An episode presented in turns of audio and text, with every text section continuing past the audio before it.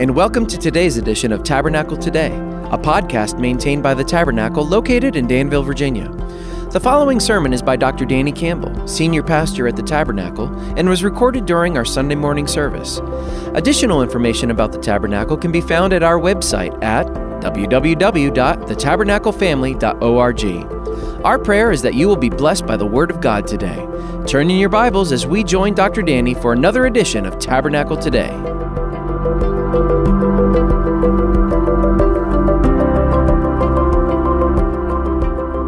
All right. Well, next week I'm going to begin a series in the book of Revelation, and I'm very excited about it. Uh, now, next week we're actually going to have a special guest with us uh, from the first century, the Apostle John. I don't know how these things work, but somehow the Apostle John will be with us and he'll give us a, a, an overview of the entire book of Revelation that the Lord sovereignly used him to write. Uh, but uh, so this week we're going to look at Bible themes you need to know before studying Revelation. So you've got two weeks to have this assignment. In the next two weeks, read the entire book of Revelation through. Uh, more than once if you get the opportunity. It, it, it relatively doesn't take that long to do. And uh, be ready for two weeks from now when we start going verse by verse through it. Now, one of the reasons people get so frustrated in trying to understand the book of Revelation is that they haven't really read and understood all of the Bible's prophecies. And so I'm going to help you today with that by looking at these Bible themes. Now, we're going to cover a lot of Bible this morning, so I'm putting more verses than usual on the screen for you. But think about this Revelation is not only the last book of the New Testament and the Bible, in a very real way, it's also the last book of the Old Testament as well. Revelation has over 400 allusions to Old Testament passages in its 22 chapters. So I've been reading a whole lot of the Bible recently. Uh, I try to get in about 10 or 11 chapters a day. And it's amazing how many times when I'm reading in the Old Testament, I see another allusion that is brought out again in the book of Revelation as the Holy Spirit gives us the revelation through the Apostle John. When you finish reading the Old Testament, it's almost like there could be three words attached to it to be continued. And then you get to the New Testament, and the very first words in Matthew 1 1 are these the book of the genealogy of Jesus Christ, the son of David, the son of Abraham. Now, the word Christ is in the Greek language. It means Messiah for anointed one, the Old Testament, the one they expected to come and be the king of Israel and the Savior of the world. And so the New Testament starts by saying, now we're going to talk about how Jesus Christ is not only is Jesus the Messiah, he's the son of David and the son of Abraham, Abraham, the father of the Israel nation. So, do you understand how significant those words are? Many people don't, and so they're lost if they just jump right into the book of Revelation. There are two focal points in studying biblical prophecy. First and foremost, Jesus, our sweet Lord and Savior, the King of all. Revelation 19:10, the second part says, "Worship God, John, for the testimony of Jesus is the spirit of prophecy."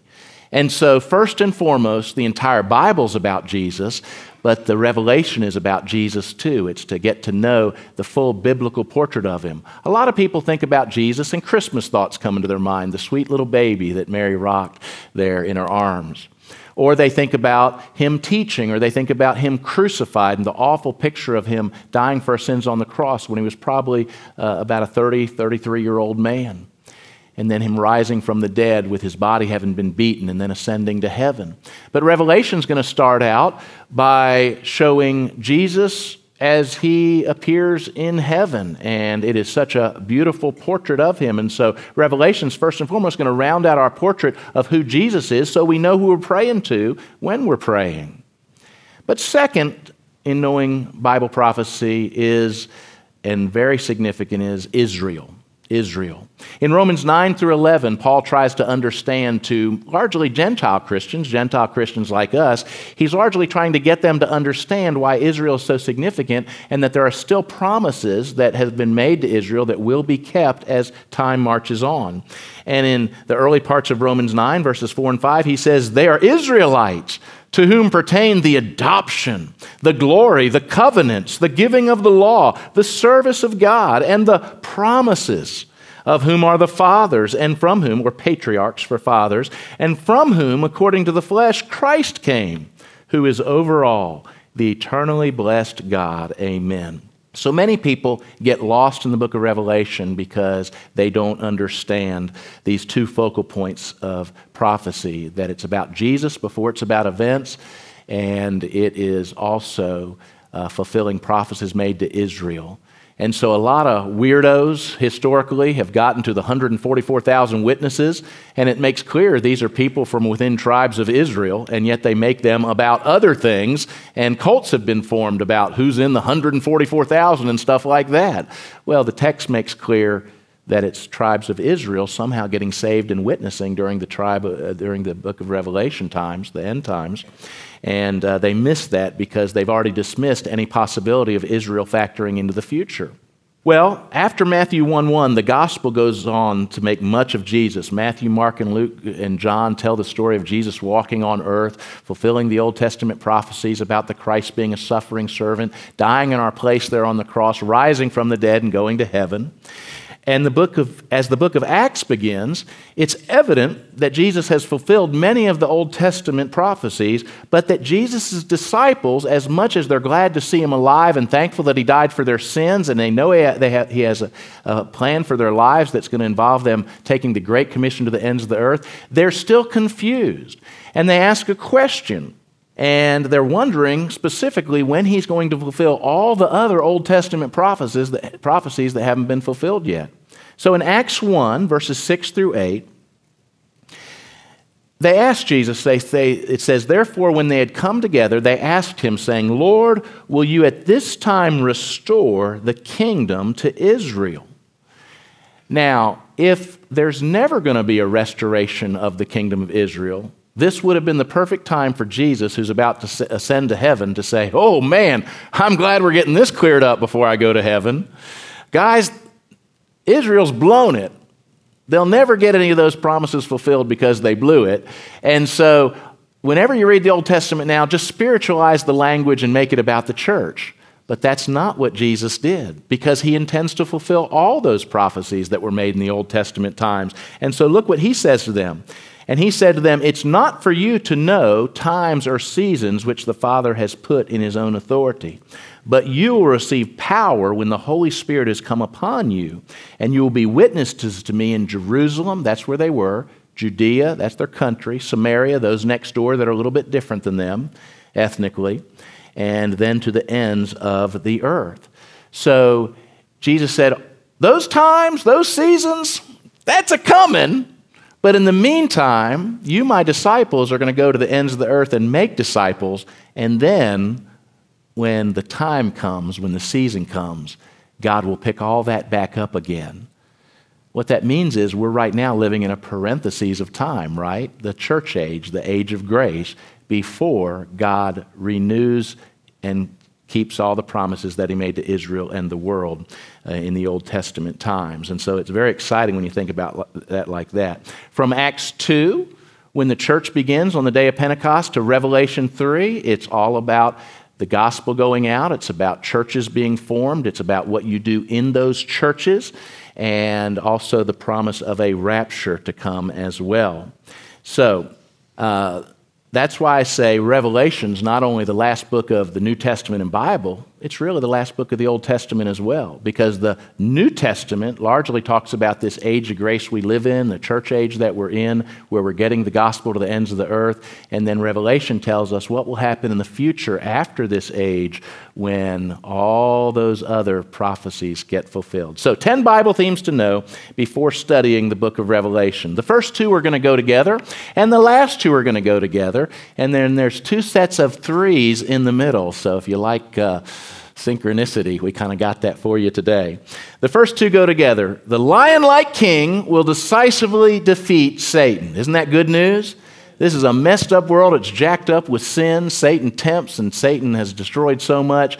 but the Bible makes clear from its earliest chapters that the lion like king will decisively defeat Satan. And going along with that, the lamb like sufferer will take away the sins of the world we get clear indication of that in two wonderful very early promises from the book of Genesis. So Genesis 3:15, God is talking to Satan after the fall of Adam and Eve, after sin has come into the world. And in Genesis 3:15, God says, I will put enmity between you and the woman, Satan, and between your seed and her seed. Now, notice seed is capitalized there. Uh, women have eggs, not seed. So here we've got an early indication that something miraculous is going to happen in the future. And of course, Isaiah 7:14 talks about the virgin birth of the Messiah into the world, right?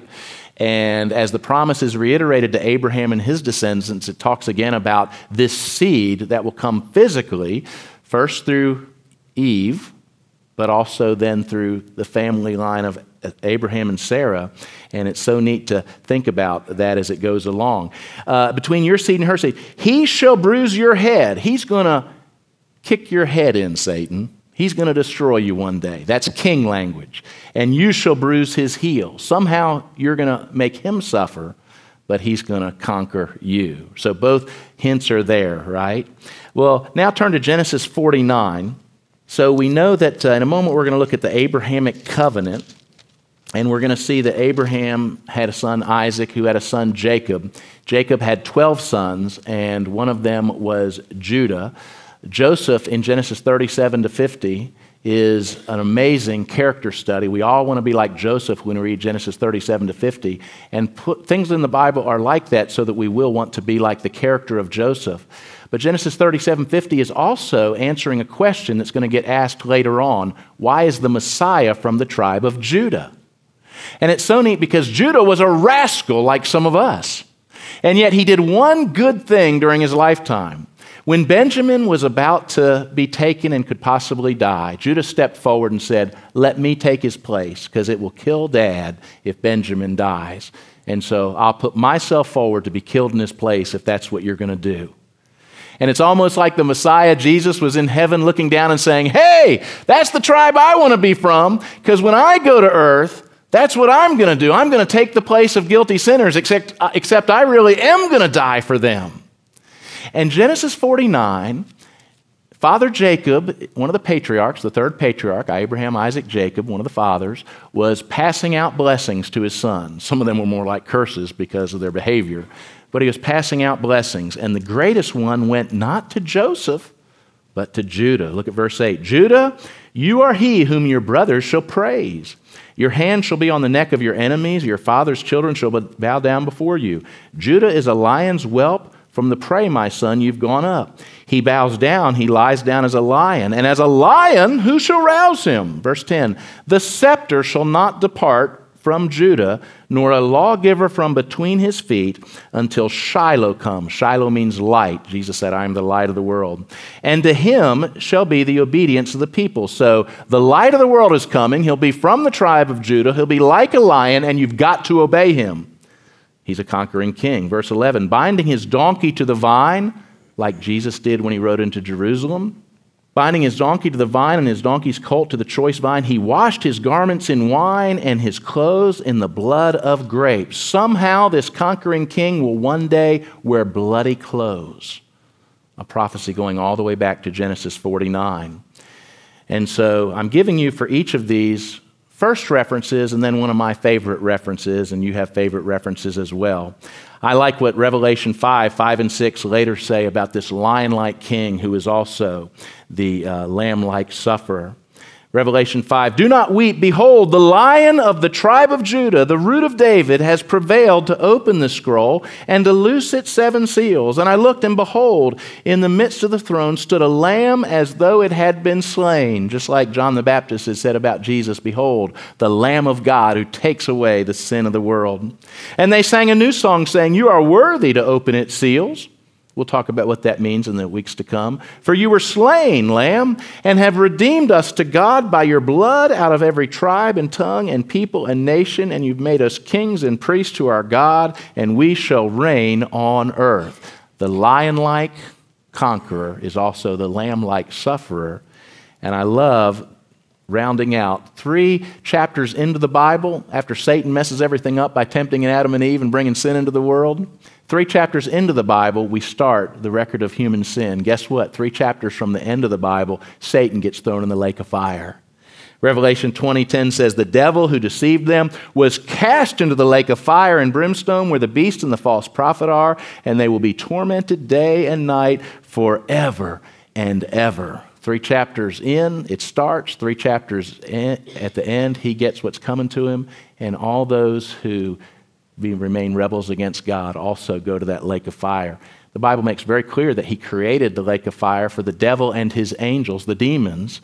And yet, where else is God going to put someone who defies him and never bends the knee to him, never turns to him for salvation. Sobering things. But the lion like king will decisively defeat Satan. The lamb like sufferer will take away the sins of the world. Well, now let's look at 3, 4, and 5, the covenants. Looking at the three great covenants God made with Israel. The first one's the Abrahamic covenant. God made an unconditional, that's key, it's unconditional. That means God's going to do it even if the human participants fail to keep their end of the bargain. God made an unconditional promise to Abraham that he and his descendants would be a blessed people, a great nation, that all nations would be blessed through his seed, and that the promised land would be theirs forever. And as you go through Genesis and Exodus, you see that promise repeated scores of times. It's just over and over again.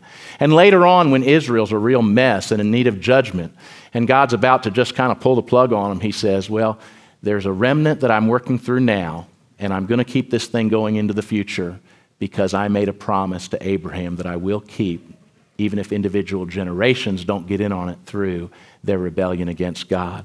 What a great God. First references are Genesis 12, 1 through 7. That's that great passage there. Uh, and uh, let's take the time to read it. Genesis chapter 12, such a key passage as it all gets going and it's still being talked about all the way to the end of the Bible. That's why Matthew 1 1 says that this is the genealogy of Jesus Christ and he's the son of Abraham. It's letting us know he can be the guy to fulfill all the prophecies. Chapter 12, verse 1 Now the Lord had said to Abram, Get out of your country, from your family, and from your father's house to a land that I will show you. I will make you a great nation. I will bless you and make your name great. You shall be a blessing. I will bless those who bless you, and I will curse the, him who curses you. And in you all families of the earth shall be blessed. Then look at verse 7.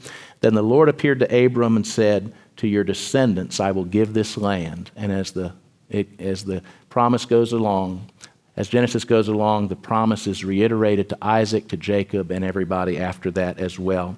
The Abrahamic covenant Abraham's response needs to be our response as well. Genesis 15, 6 says, Abraham believed God, and it was counted to him as righteousness. So when a sinner says, You can save me, God, and I am a sinner who needs saving, when you believe God, when you trust in him, your faith is counted as righteousness.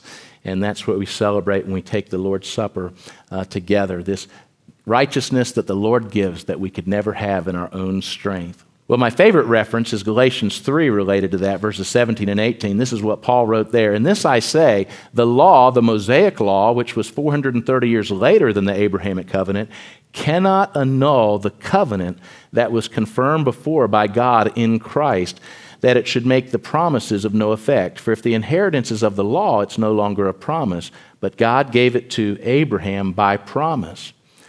So that promise is not off the table. It continues on, even though Christ has fulfilled the first part of it by coming and dying for our sins as the suffering servant. He'll come back to be the conquering king.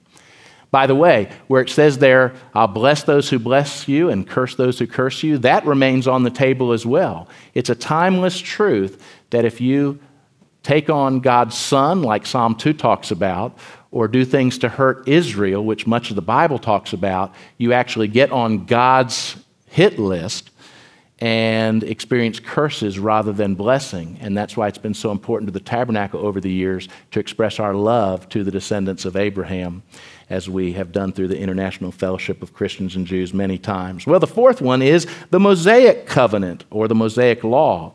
Now, this was actually a conditional promise to Israel as it received this Mosaic law. The bottom line was Israel would experience blessings for obedience and curses for disobedience. They needed to do what God said. When they didn't, there would be ramifications for that. And so God says early on listen, if you sin and you rebel against me and you trust heathen gods instead of me as God, I will have to judge you. And that will also involve you being thrust out of the promised land. Now, I'll bring your descendants back one day, but why don't you just obey me and stay and enjoy the fat of the land now? Uh, it was conditional, right? Um, but it didn't offset the promise made to Abraham of things continuing on after. But in real time, they'd experience blessings for obedience, curses for disobedience. The law also served the purpose to drive us to Christ because it revealed the character of God, God's expectations, his provisions for forgiveness before the Messiah came, and the need of that Savior to come.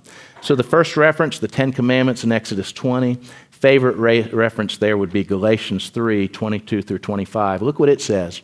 But Scripture has confined all under sin that the promise by faith in Jesus Christ might be given to those who believe. But before faith came, we were kept under guard by the law, kept for the faith that would afterward be revealed. Therefore, the law was our tutor, it was our guardian to bring us to Christ, that we might be justified by faith. But after faith has come, we're no longer under a tutor. The word there could be guardian. You know, a child under 18 will have a guardian if their parents aren't around, and that person will make legal decisions for them. When the child turns 18, they're a man or a young woman, and they no longer need the guardian. And the Bible compares the old covenant with Moses to the new covenant with Jesus, like that. Now that faith in Christ has come, we still need to, by faith, do the things in the Ten Commandments, like not lie, cheat, steal, you know, commit adultery, etc. But those civil law aspects of the law, the things about dietary code and things like that, all of that was temporary scaffolding like to a building. It did reveal the heart of God in many ways, but it's not applicable for us today.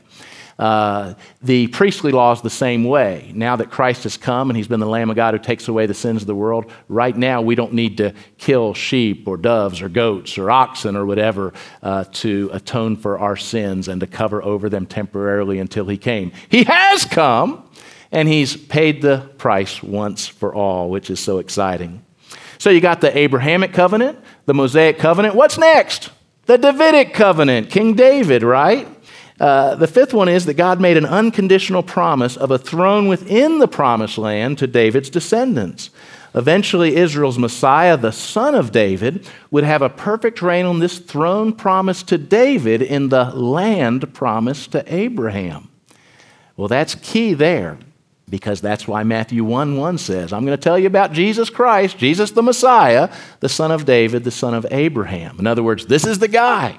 And when you read Luke's gospel as it begins, they were very excited. Oh, if the Messiah is here, that means uh, Israel's king is here. And if Israel's king is here, then that means it, it's got to mean that Roman occupation will be thrown off. Well, they were making some jumps there, some leaps there.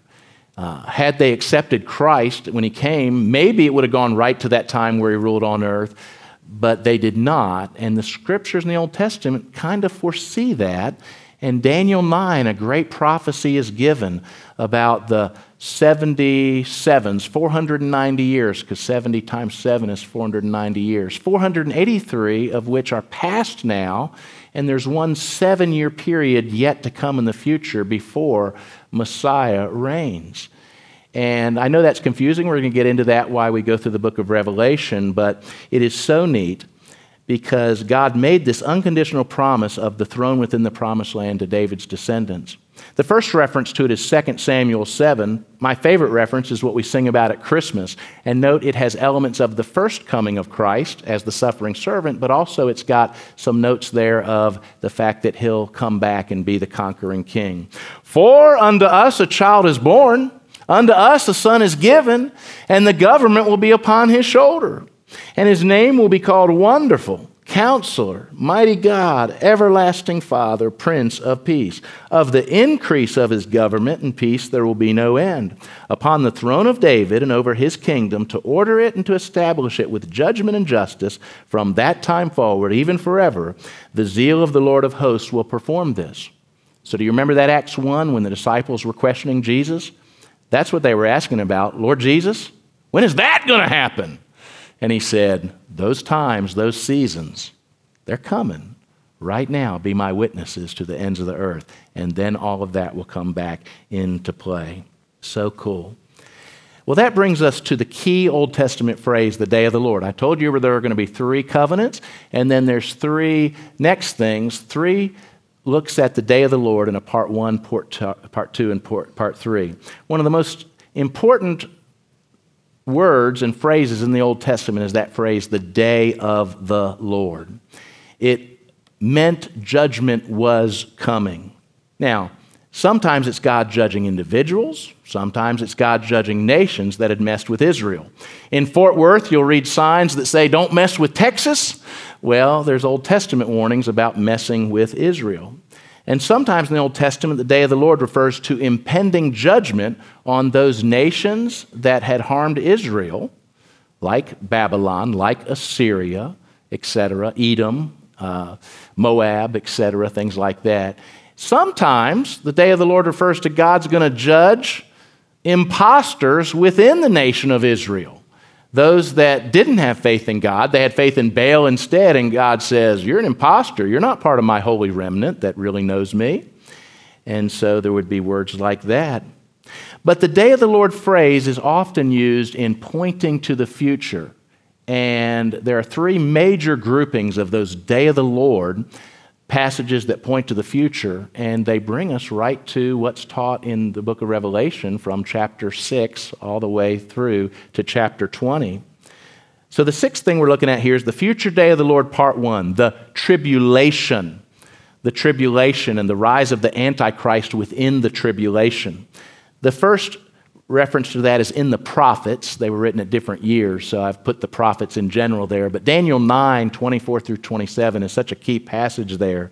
And I've explained it in the church before. We'll explain it again as we go through the Revelation series. It gives us an amazing timeline, including the fact that that last seven years of hell on earth before the final judgment is uh, the time of tribulation. Um, and Revelation 6 through 18 is 13 chapters about that. There are seals of judgment. They're not, not those kind of seals, seals that are on a scroll, and then trumpets and bowls of wrath poured out the time of the tribulation. But here's what Zephaniah 1 says The great day of the Lord is near. It's near and hastens quickly. The noise of the day of the Lord is bitter. There the mighty men shall cry out. That day is a day of wrath, a day of trouble and distress, a day of darkness and gloominess, a day of clouds and thick darkness. Every time the day of the Lord is mentioned in the Old Testament, it's about judgment. And it is hard judgment because of human sin. Jesus said it like this Then there will be great tribulation, such as has not been since the beginning of the world until this time, no, nor ever shall be. And unless those days were shortened, no flesh would be saved. But for the elect's sake, in that case, Israel, he's talking about there, those days will be shortened. They'll be shortened down to seven years total, three and a half years of very intense, great tribulation. Jeremiah called it the time of Jacob's trouble. Now, I've studied the scriptures through many times on prophetic themes, and as you go through, you find three things, three purposes to this seven years of tribulation.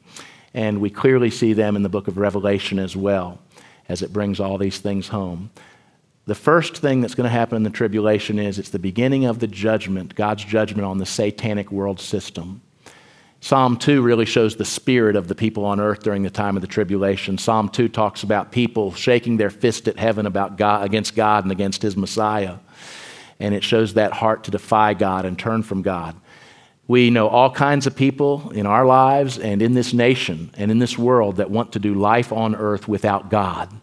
During the tribulation, God will say, okay, try it, try it out for seven years without me helping you, without me restraining all the evil that could be without me keeping meteors from hitting your planet and stuff like that. God's going to say, figure it out on your own during those seven years. It will be hell on earth. The beginning of the judgment of the satanic world system. Secondly, it'll be a time when many Jews are saved and readied for Christ's reign on earth in keeping of all those promises of the future day of, uh, uh, that God's going to do in Israel and in the world. You know, I think about um, that beautiful passage in Ezekiel that talks about the dead bones, right? The dry bones. And he says, Preach to these dead bones. And he says, Can these bones live? And Ezekiel says, I don't know, you know. And uh, it shows three stages of those bones coming to, back to life. There's a beautiful praise song that makes that about how God can save a person lost in sin, and that's true. But the passage's first application there in Ezekiel is actually for the restoration of Israel in the end times. And it makes clear first there will be bones that are able to stand up, like Israel's a nation now, but not a godly nation now. And then sinews and will get on that body, and then the breath of life will come back into that body, and it will be everything it can be. And that's what's going to happen as God saves people. So many saved within the Israel community and then readies them for his reign on earth. The third thing that's going to happen during the time of tribulation is it's the last chances for everyone else. Uh, the earth dwellers, the phrase earth dwellers used over and over again in Revelation 6 to 18. And some do turn to Christ, many don't. But uh, it's a time that it's the last call around the world for the gospel for those that are in that time. It's really a grace and mercy from the Lord because He could just at any moment it all be over. And instead, people will know, huh, things are clicking into place, just like that Bible freak used to tell me about. And uh, I, I either am going to repent and go to Jesus, or I'm going to die and go to the lake of fire. Well, number seven is the future day of the Lord, part two Christ's second coming and his millennial reign. The first references are in the Psalms, and they're in the prophets too. I particularly like Zechariah 14. The favorite reference would be Revelation 19 and 20 when Christ returns riding on a white horse and then sets up a thousand year reign on earth. Zechariah 14 says, Then the Lord will go forth and fight against those nations as he fights in the day of battle, and in that day his feet will stand on the Mount of Olives.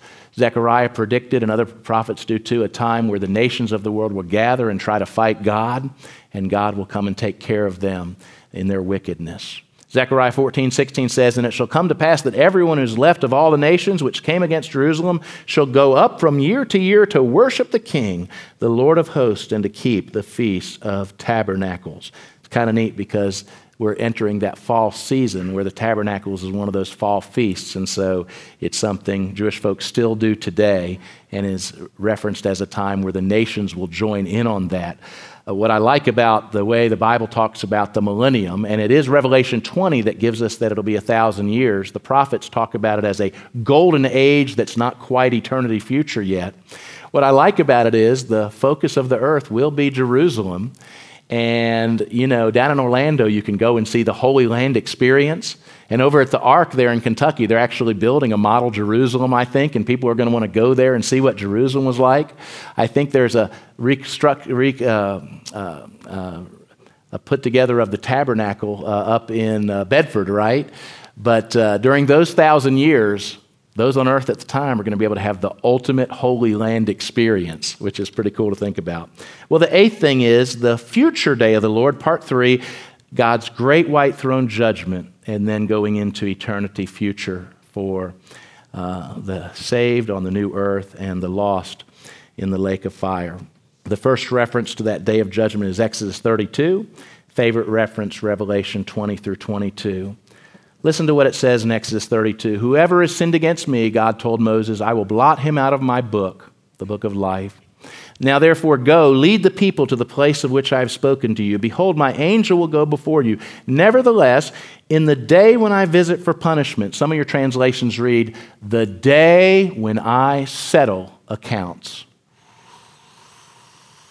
The day when I settle accounts, when the day when I visit for punishment, I will visit punishment upon them for their sin.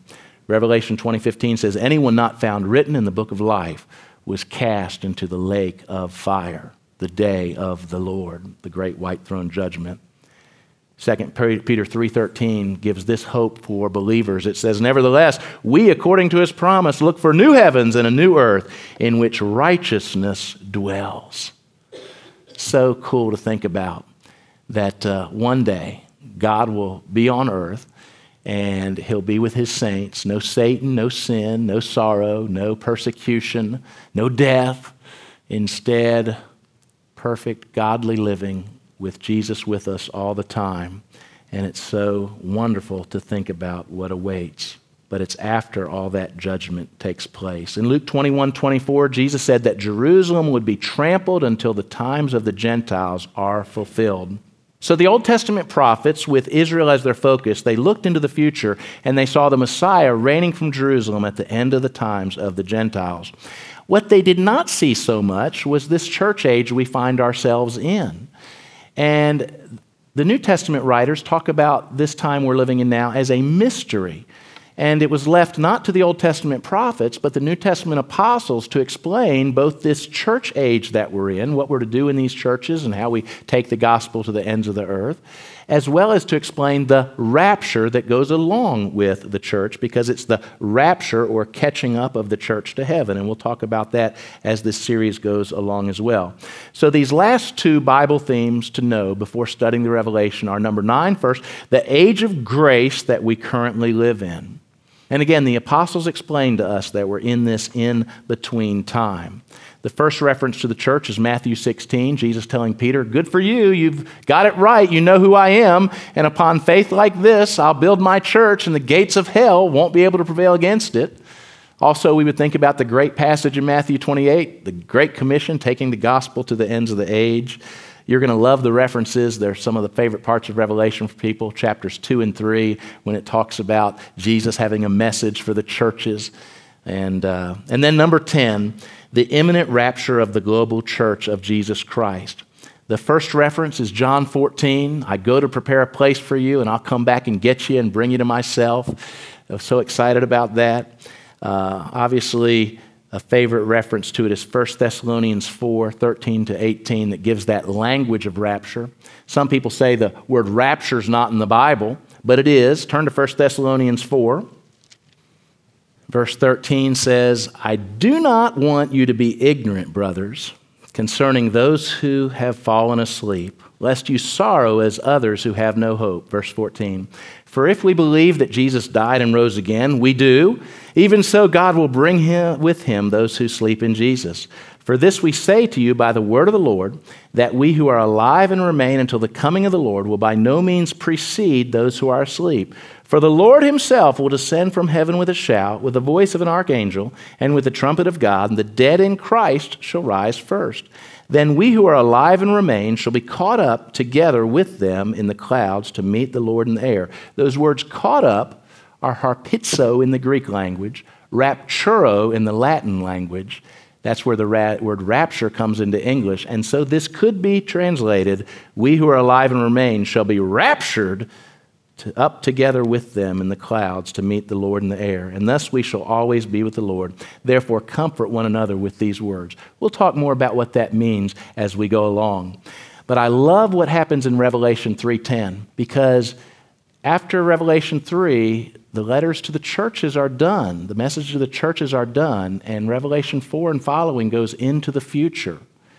And in Revelation 3:10, there's a beautiful promise given. He says, "Because you've kept my promise, because you've kept my word to overcome, I will keep you from the time of tribulation coming over the entire world to test those who are earth dwellers, to test those who dwell on the earth."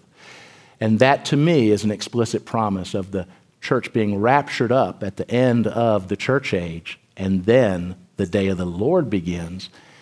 And I think one of the reasons why I believe that so strongly also is that the apostles, as part of talking about these things, introduce a wonderful new phrase to Christians the day of Jesus Christ.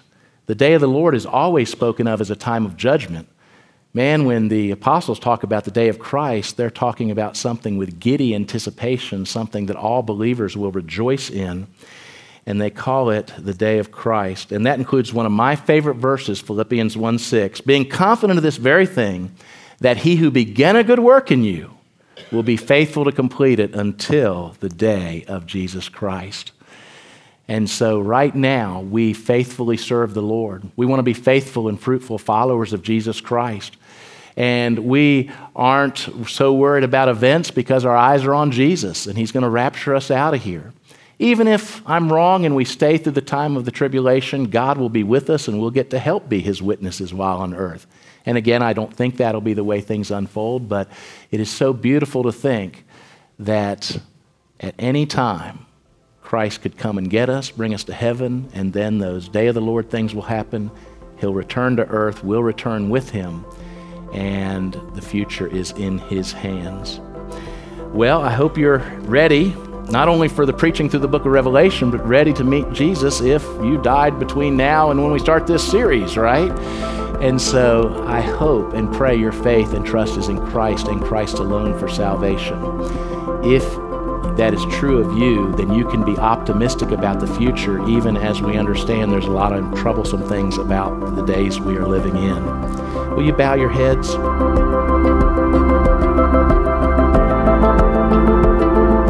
Thank you for joining us for today's edition of Tabernacle Today. To learn more about the Tabernacle, please visit our website at www.thetabernaclefamily.org. There you may access additional Tabernacle Today podcasts as well as other resources. If you don't have a church home or happen to be visiting the area, we'd love to welcome you to one of our weekly services.